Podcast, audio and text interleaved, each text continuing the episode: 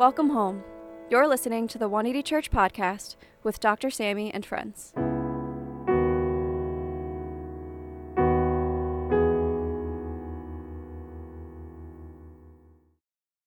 Dr. Sammy D. Kim is a Harvard trained ethicist and co founder of 180 Church NYC. He is a Yale Hastings Scholar at the Yale Interdisciplinary Center for Bioethics and the Hastings Center, where he explores the inequities surrounding health, immigration, and social policies, along with professional burnout. He is also a regular contributor to Christianity Today. For more information, please visit his website at samdkim.com. You could all be seated. Everyone joining us online and in person. Hello, for those of you on vacation from Japan to Korea to Miami, we don't resent you. A bit. No, we do, we do. But the Lord bless you wherever you might be. I want to give you a moment to center yourself as we practice this rule of life every week, and we encourage our community to do it at home as well. To spend a moment of silence and solitude right before the word of to hear the word of God so that our prayers could not be shaped by the bankruptcy, the bankrupt part of our hearts, but by the word of God. So we can hear his word and shape us. So will you bow your heads with me for a moment to center our heart to hear the word?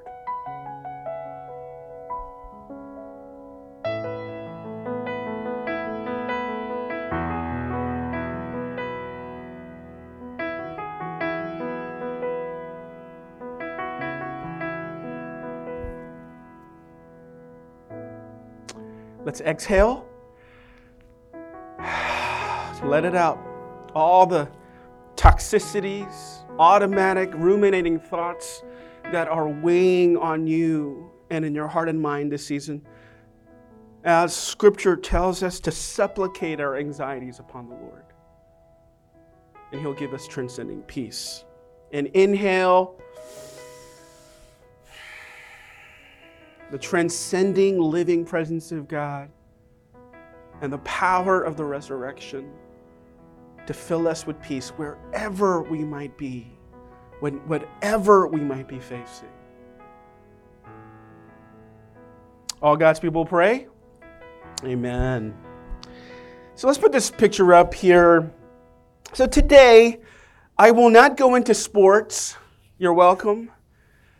I don't want to go into the drama of the NBA today, but we're going to talk about the financial market for a bit. Very interesting. Don't follow the technicality of the market. Stay with me. I have a very pertinent theme that will relate to all of us. So, uh, there was a study conducted by Bank of America about the habits, the financial habits of millennials, rich er millennials by and Bloomberg Health Wealth uh, reported it. Uh, it says that rich millennials have lost confidence in the stock market, preferring to invest in crypto. Now, this is 2022, the, before the FTX scandal, before the crypto winter, uh, real estate and private equity, before even stocks go to IPO, initial public offerings. In uh, the whole scheme of financial markets, free markets in a democracy, is that the stock market always outperforms cash.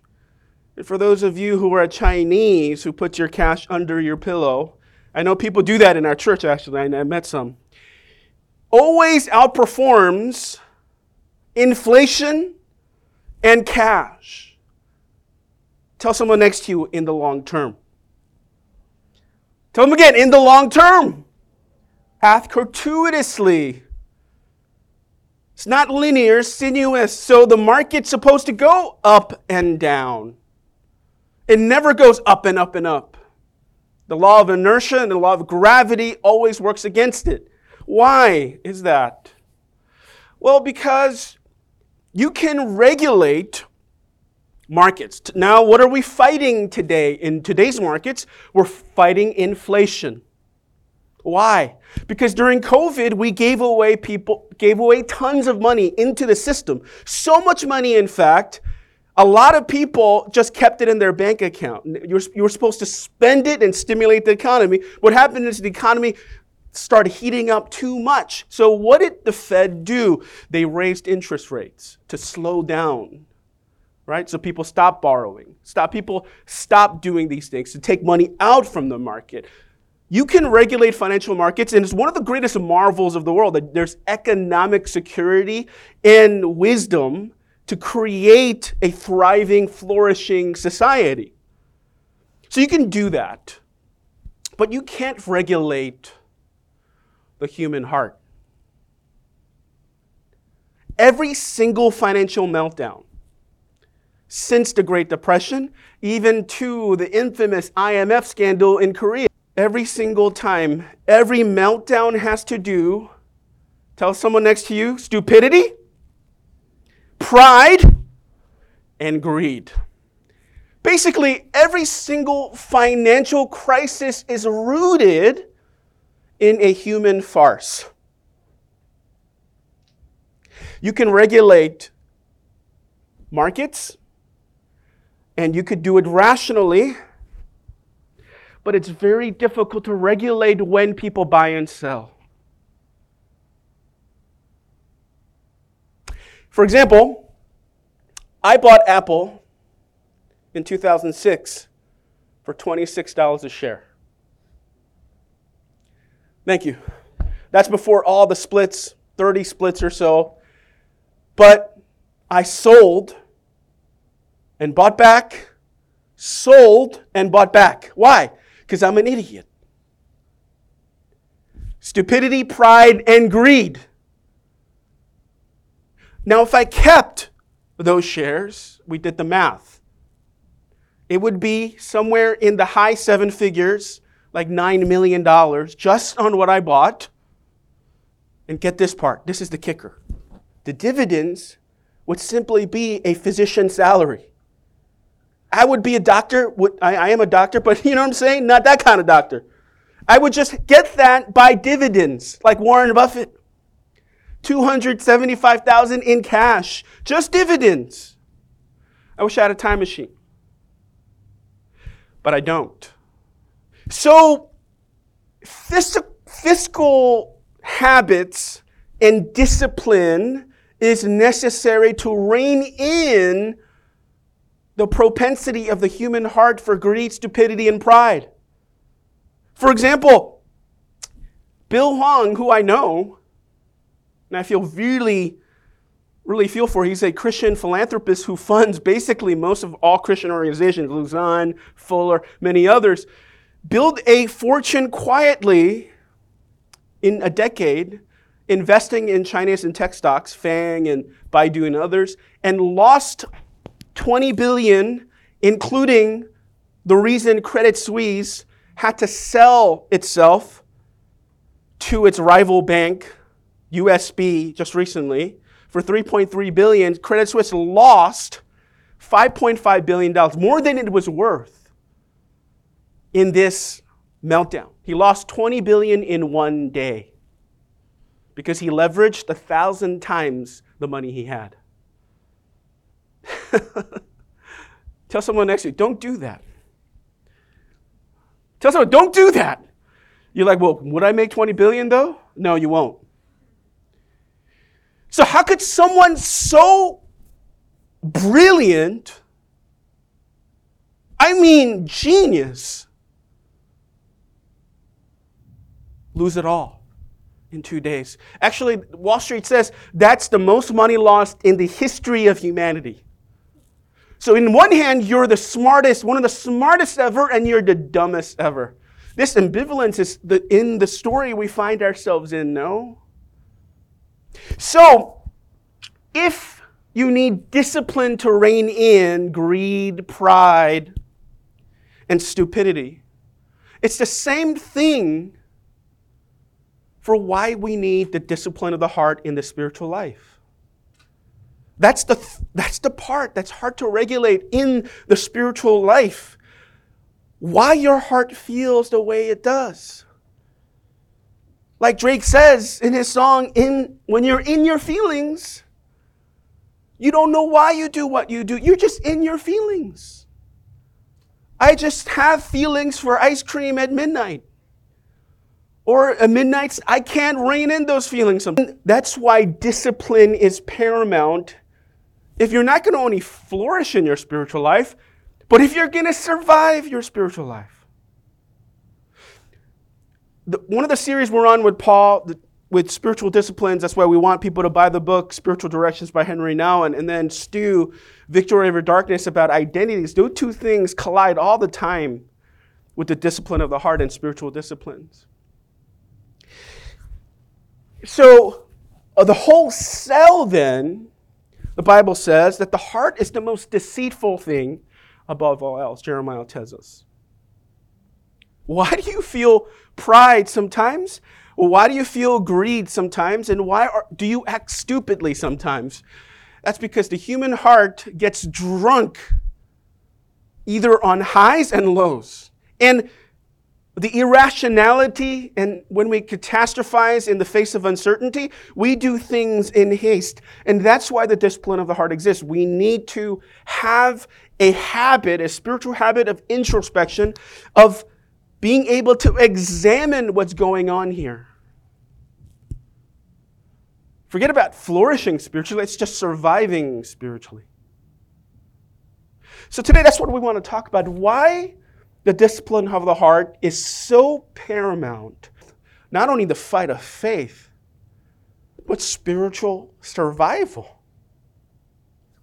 So, let's look at the text here. Excuse me as I sip on this coffee. It'll look strange when I do this. Take me seriously, though. Sorry, guys, I drank all the water right before. But here is this text where Paul, and not Paul, Peter, in this chapter is praised by Jesus. Jesus praises Peter for the revelation of Peter being heaven reveals to him that Jesus is the Son of God. So he's praised. At the moment of exaltation, there's this great fall. Peter thinks that he knows better than Jesus. Anyone here ever think they know better than God sometimes? Like you won't like verbalize that, but you think it, right? No, no, I know. I'm, I'm smart. I know. See, do you see? That's the stupid part. Peter here is feels lofty because he is the first person to test Christ and he's praised, and Jesus, you know, affirms him, and so that affirmation gets to his head. And then Jesus says, from that time, on, Jesus began to explain to his disciples that he must go to Jerusalem and suffer many things at the hands of the elders, the chief priest, and the teachers of the law, and that he must be killed and on the third day be raised to life. Verse 22, really funny part of scripture. Peter took him aside and began to rebuke him. Never, Lord, he said. This shall never happen to you. Did Peter just rebuke God? Have you ever rebuked God? Yes, yes, you have. Not our best moments, but we all do this. What's now superficially when you read this text in a in a quick glance, you might think that Peter had an aversion to suffering, in which, of course, he did because his view of salvation was more of a political salvation, Israel becoming great again, Solomon's temple, David's glory, a political framework. But his rebuke of God had nothing to do with the aversion of suffering when you read the text superficially, but deeply. And you read it over and over again, it was pride. His heart uh, wandered from the plans of God and the heart of God and even the Spirit of God because he thought he knew better because he was doing well. And he was praised for doing well. Sometimes in the mountaintop, a lot of people think that people abandon God like Job. When, when Job's wife told Job, curse God and die, in his suffering. A lot of people think people lose faith in suffering and say, I'm not going to do this anymore. And that happens. But a lot of times, a lot of people do, are not aware the subtlety and the insidious part of pride that enters when you're actually on a platform and people are praising you, and you're actually working for the Lord. And everything looks great. And you're doing good. And you're not seeking glory, but there's glory in it. Because you're working for the kingdom, you're expanding the kingdom of God. So, a lot of times, the discipline of the heart reigns in high moments and low moments. Because both moments happen. In the humdrum, we're always, you know, we're always willing to listen. We're always willing to listen to the Spirit of God and the heart of God, even others. But when we're high and low, it's very difficult to listen. There's an immunity an aversion to the voice of God because you think you know. In suffering, you think you know that it's not worth following God. Because look, look, look, look, what do I get? I got a parking ticket for coming to church.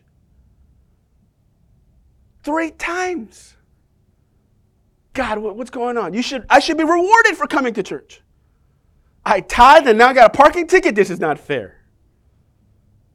But when you're lofty and when you're high, there's pride that enters the heart. And you think you know things.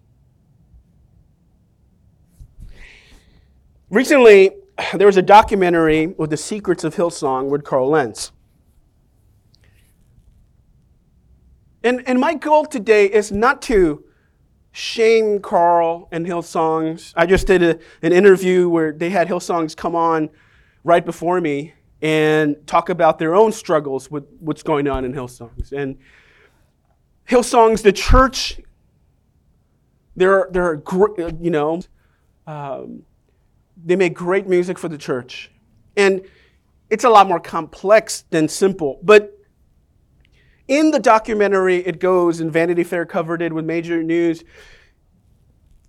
The most insidious part about the fall of Carl Lentz and Hillsong's New York City is not the superficial affair with the fashion designer that he met during COVID. That's not really the scandal. The scandal is he had multiple affairs, but the major one is with his nanny, who was a Christian and a member at Hillsongs. So he was doing two things or three things at once in complete duplicity. That part wasn't covered in the scandal.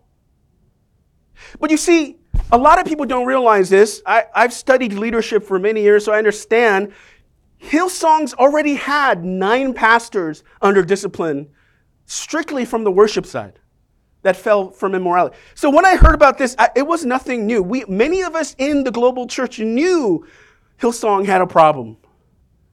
Because when you have gifted people that are on the platform, this is the interview that they conducted, mentor of mine conducted.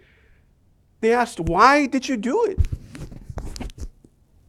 almost, I thought I was the exception. I was doing so much for the Lord that I thought I deserved it. I was suffering for Christ, so therefore I deserved some goodies.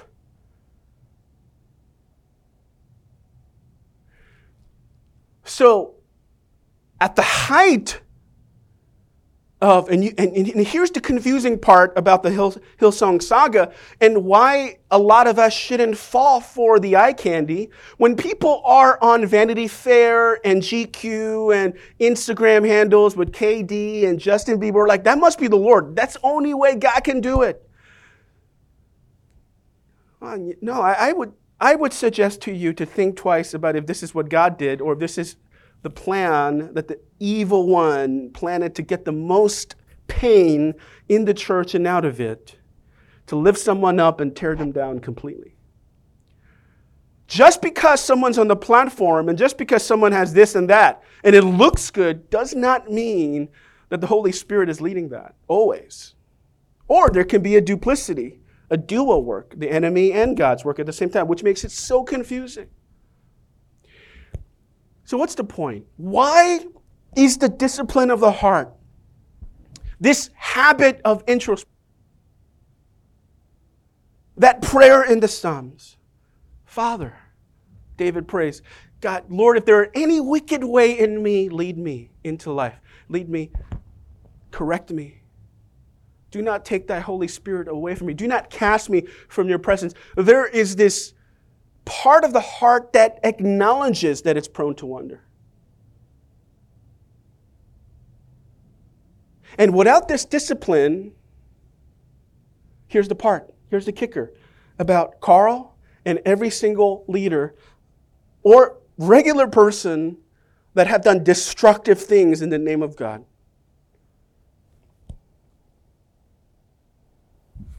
They weren't aware of what they were doing at the time they were doing it. You're like, no way, that's impossible. No, they literally become blind to it. Because the heart's the most deceitful. You rationalize, you lie to yourself and to others, and eventually you believe in the lie. So, why is the discipline of the heart paramount to spiritual, not only to spiritual flourishing, but to spiritual health? First lesson we learn is what? Read it with me. Because the heart is prone to wander. The Bible says, work out your salvation with trembling and fear. There's a time when a culture of therapeutics and enablement where we say everything is okay. Yeah, yeah, that's fine, that's fine, that's fine. God's okay with that. No, He isn't. That's fine, that's fine, that's fine. Tell someone next to you, that's fine, that's fine. That's fine, that's fine. Yeah, yeah, yeah it's okay, it's okay, it's okay. It's not so bad, it's not so bad. the truth is, in the church, you can have a systemic structure of accountability and still end up in destruction and peril because without the discipline of the heart, you're not even honest in accountability. Yeah, yeah, you're like, yeah, yeah, that's fine. God understands, my people understand. This is something that only a person, individual, through their own autonomy and volition, has to pick up and say, God, my heart is prone to wander. Check if there's any wicked way in me. Check if there's any sin in me. And it's not a paranoia of sin, but it's what Proverbs 1 1 talks about. It's the fear of the Lord, it's the beginning of wisdom on in the church.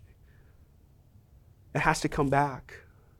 Tim Keller, who recently passed away, one of the giants of evangelical faith, he talked about the way you keep anchored and finish well in your life is to be afraid to lose the presence of God. He goes, That's what keeps me, that discipline, that fear that I'll lose the presence of God. Because the reward is God Himself, not the stage, not the platform, not even the blessing. Man who finished well. So I have a question for you. Do you have a mechanism? Do you have a habit, not just accountability or even whatever, but your own conscience, where there's a mechanism to check pride, stupidity, and greed? Because that, that's impossible to regulate. You can't eliminate it, you could only limit it. And discipline of the heart is absolutely paramount. If you don't, then, you, then the, you're going to be mixed up in a lot of things that are going to hurt a lot of people and hurt yourself. And when you do it, the most insidious part about it is you won't know when you do it.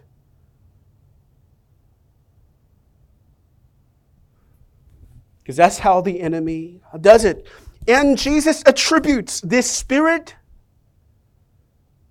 from the very Spirit of God leading Peter to this revelation of Jesus Christ being the Messiah to Satan turning his heart against Christ, the Antichrist spirit. You look at this text, that's next. Let's move down.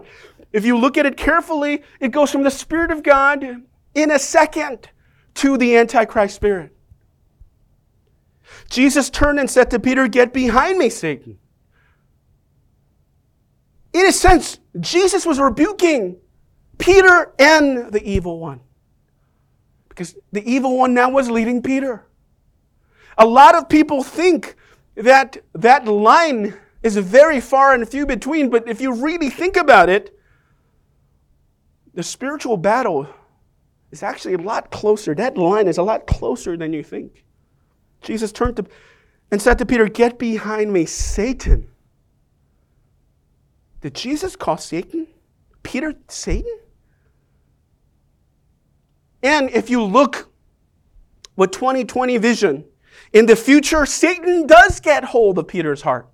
This propensity towards self preservation and fear and knowing better is how it leads him to the greatest collapse in Christianity as well, where he denies Jesus three times. So that was already in him, and Jesus was exposing it and calling it out.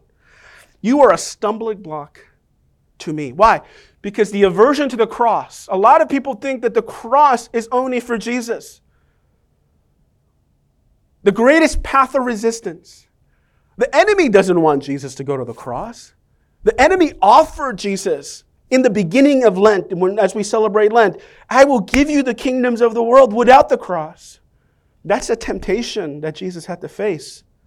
There are many times in the New Testament where, where people saw healings and miracles of Jesus and tried to pick him up and make him king. And Jesus had to slip away. Jesus had to resist that temptation to move away from suffering. And look what Jesus says You do not have in mind the concerns of God, but merely human concerns. And then Jesus said to his disciples, including Peter, Whoever wants to be my disciple must deny themselves and take up their cross and follow me.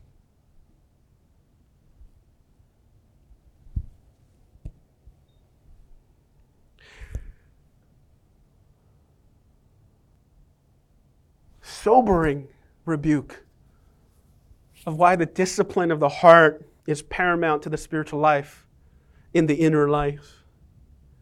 No one can make that choice because hu- the human heart can't be regulated or be eliminated, right? We can't. It's deceitful, it's, it makes rational, rationalizes lies, the most deceitful above all. You need a mechanism. I understand this aversion to suffering and propensity to greed and glory.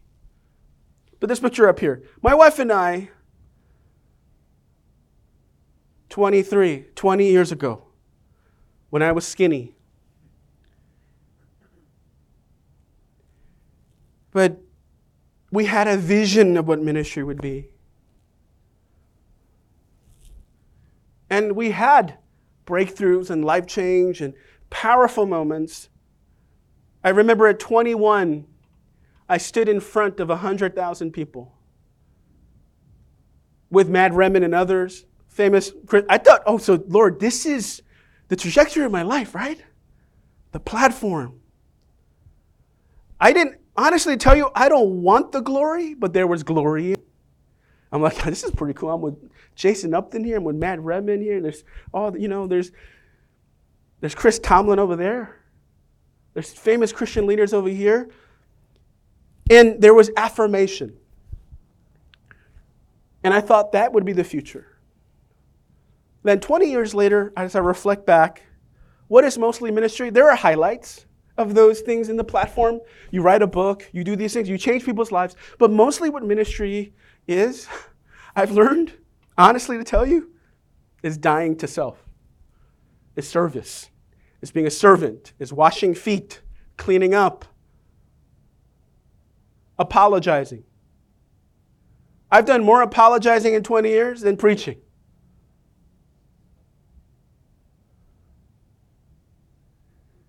Talking to people, being a shepherd you know what's the most difficult part about being a shepherd is? That's why you should pray for your pastor. Sheep are really stupid. This is not, I'm not even exaggerating. Sheep are the dumbest animals there are. They always think grass is greener than the other side. guys, all the grass is the same. It's green. Uh, but no, sheep think they know better. What the shepherd has to get them? They have to tie their legs. I remember I had to tie some people's legs, carry them on my shoulder. And sometimes being a shepherd, a good shepherd,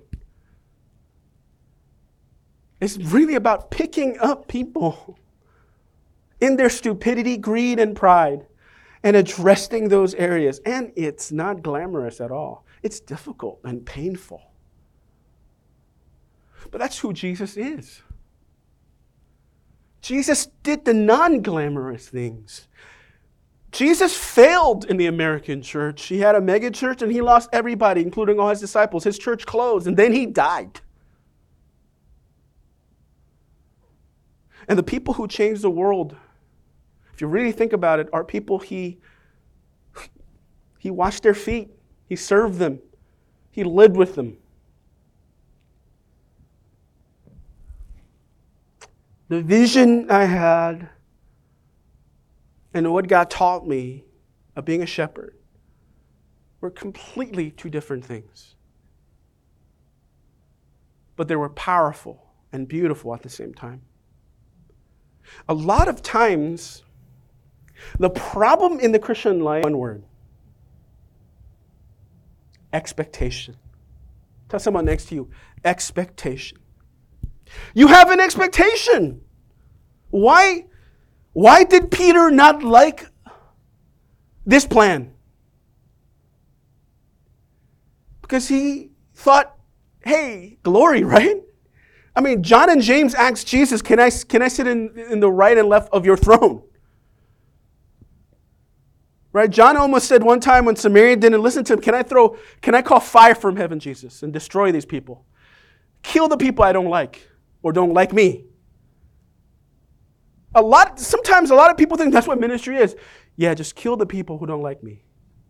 Jesus like, what are, what is going on? This is not who I am. And all of them died in the end, right? Serving, being a shepherd, like the great shepherd. My expectations were abstractions or assumptions about what it meant to serve God. And a lot of times, the greatest pain in the Christian life is we have expectations from God that God will act this way or that way because that makes sense to me. I expect God to do this. I expect God to reward me. And He doesn't because that's not His plan. Wisdom of serving out His purposes is not in line with my plans or the way I think. And that's the hard part of the Christian life. When things don't go my way or the things I plan, especially if you're a control freak, when things don't go how do you plan, you get really frustrated. And then you start questioning do I want to follow God? And that's right there. That part right there, that's the gap. That's why the heart is so prone to wander. You don't get your way, you're upset at God, you're upset at everybody. So that's why disciplines are paramount. So, why do we need the discipline in the heart to rein in this part? Well, secondly, because we're often what? Unaware of the many faulty assumptions we harbor internally.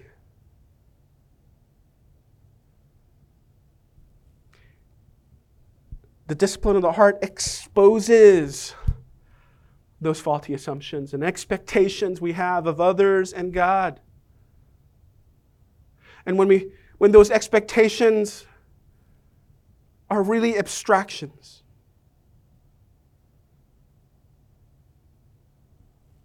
and when God doesn't meet our expectations and our plans and our goals, a collision takes place in the heart. And then in the end, we have to ask the question, even after decades of following Christ, is Am I following Christ because I'm a utilitarian? I want to use God for my own purposes and my goals? Or am I a Trinitarian? I love God for who He is, not the blessing, but the Lord. The discipline of the heart exposes this as, as it did for Peter. So that's a question I want to ask. What are the places in your heart, expectations and assumptions that are leading your spiritual life right now? What are some things that have to be laid down? And as we close today, I just want to say this is a journey. Because for Peter, this was just a beginning. He would fall even greater. Well, while all of this faulty assumptions and expectations would lead to a collapse of faith and God restoring him, God saving him, like God will save us when we implement this spiritual habit of developing the discipline of the heart as we're continuing on that series, the discipline of the heart, discipline of the book, why we need the scriptures, why we need the discipline of the church, why we need community, even though it's imperfect. Because we're all imperfect and we need each other. And then when I call you out and like, hey, you're a jerk, you're like, well, don't call me a jerk. But you are a jerk, and you're like, I don't like that. Well, I don't like you. That's the church right there, 21st century. And, that, and then we go, yeah, but he called me a jerk. I'm leaving church. And then you meet again. You, come on, that's and then, and so this whole pettiness and this whole mess is the disciplines, and so we need to bring us back. And you go, look, it's normative in Scripture. It happens all the time. So we have to forgive each other, love each other, pray for each other. That's why we're in this series. Let's stand and pray together.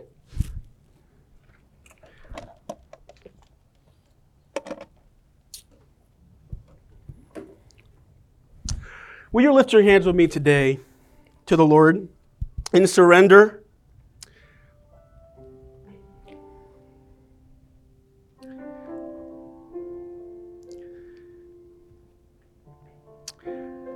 Will you listen to wisdom on the street, as Proverbs says, and pray for the fear of the Lord in your life. Accountable to anyone else first, but being accountable in your heart to God. So, God, will you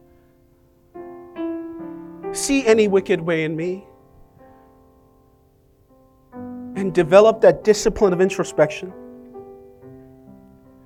And when we have questions and tensions and ambiguities that are unanswered and our expectations are unmet, that the Spirit of God would lead us back to Him and His purposes. Faithful one, let's make this our prayer as we surrender.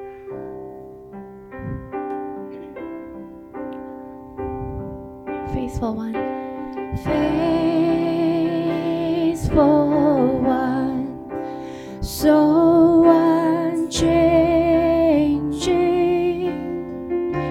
One, you are my rock of peace. One, you are my rock of peace. Lord of all, I depend on you. Lord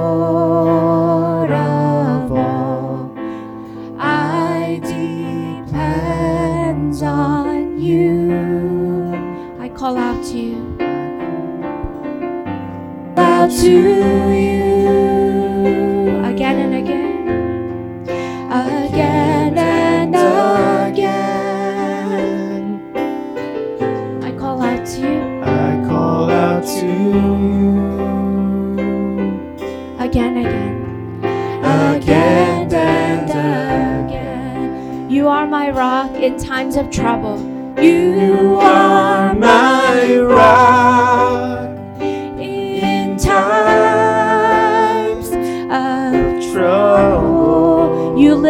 up when I fall down. You lift me up when I fall down. All through the storm. All through the storm. Your love is Your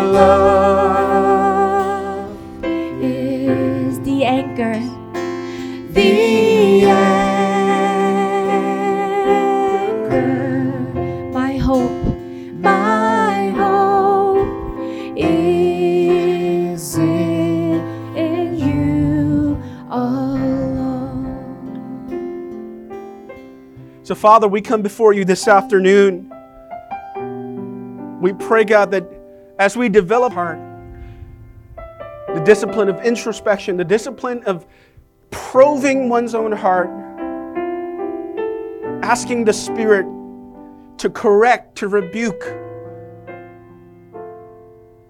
to implement the wisdom literature, to allow wisdom to shout when necessary, when we're moving in the direction of peril. A lot of people in our generation who is so coddled in, in therapeutics. I pray that our community, along with the new generation, will pray we would embrace both the rod and the staff of God. We would embrace the love and the fear of God. The confluence of those two things will help us survive the lows and the highs and the temptations that come in our lives. But when we allow the protective grace and the gentle grace to lead our spiritual journey, in the end, we will fulfill our destiny.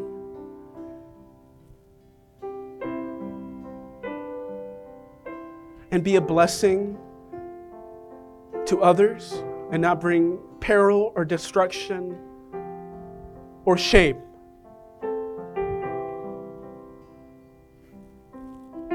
And of course, there's grace that when we fall like Peter, we see. But wouldn't it be better to be a blessing than a curse? Wouldn't it be better to allow the fear of God to lead us to the path of green pastures? Even when we're in our feelings, even when we think we know better, to allow the Spirit to remind us that the heart is prone to wander. For God to lead us back to Him. That is our prayer today. Will you bow your heads today for the benediction? May the grace of the Lord Jesus Christ and the love of God and the fellowship of the Holy Spirit be with you now and forevermore. All God's people pray. Amen. God bless you. We'll see you in the park next week.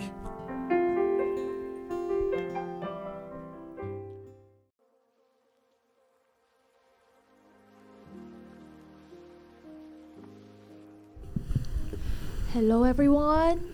Happy Sunday.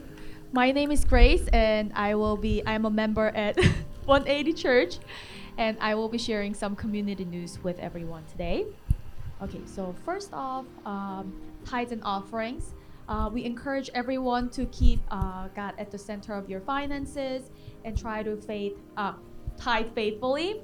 If you're here as a visitor, we are so happy to see you, and uh, there's no financial obligations to give. But if you would like to make a donation, you are um, free to do so with the methods on the screen. Okay, next. So we have uh, a lot of different ways to stay connected with God and with each other throughout the week. So first one, we have Bible reading group. So um, every day you guys can find a verse through um, Instagram 180brg to read a verse um, and stay connected with God spiritually. Okay, next, we also have uh, many different platforms where you can um, stay connected with each other as well as with the community through Facebook, um, Dr. Sammy's Twitter, Instagram, and also um, YouTube, where some of you guys are watching this right now. And speaking of YouTube and um, being online, so in June there will be two weeks. So June 11th and 18th, where we will have our services online. So please don't come to the theater. Um, and you can join the service uh, as always, but um, from home or wherever you guys choose to be at that time. Um, so other than the Instagrams and all the different platforms online, we also have small groups where we can um, meet during the week to discuss the messages and pray for each other and stay connected. If you're interested, uh, just talk to one of the greeters and they'll be able to give you more information about small groups. So today, I don't know if you guys know, but it's International Tea Day. Um, and it would be wonderful to grab some tea or coffee and devotionals. Read these books that are uh, available at the cafe outside, including the book published by or, or authored by uh, our very Dr. Sammy, um, the, A Holy Haunting. Um, and in addition to these books, we actually have two more books that are going to be available at the cafe or might already be available. Um, so uh, these two on the screen are the ones. So if you guys are interested, um, you can go to the cafe and ask the um, people at the cafe for the books. Um, we also have 180 merch if you guys are interested at the cafe. You guys might see some cool people wearing the 180 t-shirts. So if you guys want to look as cool as them, you can ask for the merch at the cafe. And all of the um, items that I mentioned so far, you pay through an honor system. So you can get the item you want and pay through the methods mentioned in an earlier slide before. Okay, next we have our prayer hotline. During the week, if there is anything you want prayer for, or if there's someone you would like to pray for, please reach out by um, sending your request through this email, and there will be a team praying for you, and everything will be confidential. And for those of you who are not readers, you can still grab your tea or coffee and just sit and listen to um, Pastor Lydia's instrumental that are now available on um, Spotify, YouTube, as well as I think iTunes. Um, so you can listen to the praise songs that are played um, anytime during the day or during the week as you're walking, commuting, or just journaling or eating. Okay. And another reminder next week, we're not to be here, we're to be at the park. So um, make sure to be at um, Central Park, the Great Hill by noon because we'll have our first day in the sun of the year. And just so that you guys can mark everything on your calendar, the next slide has the dates for the rest of the summer. So you guys can save that and not come here, but come to the park on those days.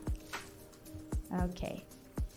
Next, so um, here are all different kinds of ways you guys can serve. Um, you get you can come to the cafe to help serve the coffee, tea, or help um, give out the merch or the books. Um, we always need more teachers and volunteers at the Sunday school to teach the little kids. We're also always looking for um, people who are very techies, people who are techies to help us with the online platforms and also greeters who know how to say hello to greet the people coming through. I think that's it with our announcements.